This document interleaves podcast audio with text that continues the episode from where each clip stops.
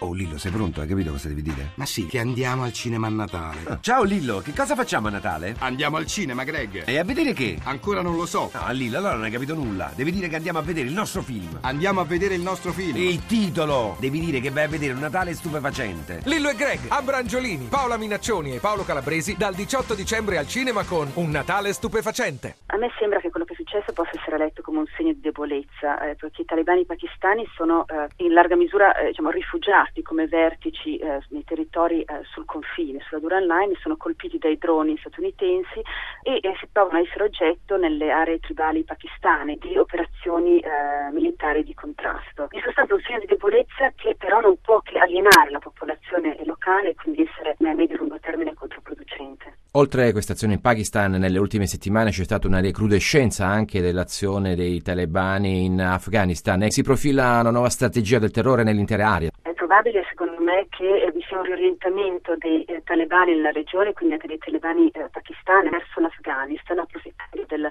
ritiro delle truppe straniere e eh, della difficoltà che le forze armate afghane eh, hanno nel eh, ristabilire l'ordine nucleare. A questo punto l'Afghanistan e il Pakistan dovrebbero agire di concerto e con l'assistenza internazionale, mettere da parte le diatribe che dividono i due paesi Giuseppe Carrisi, GR1.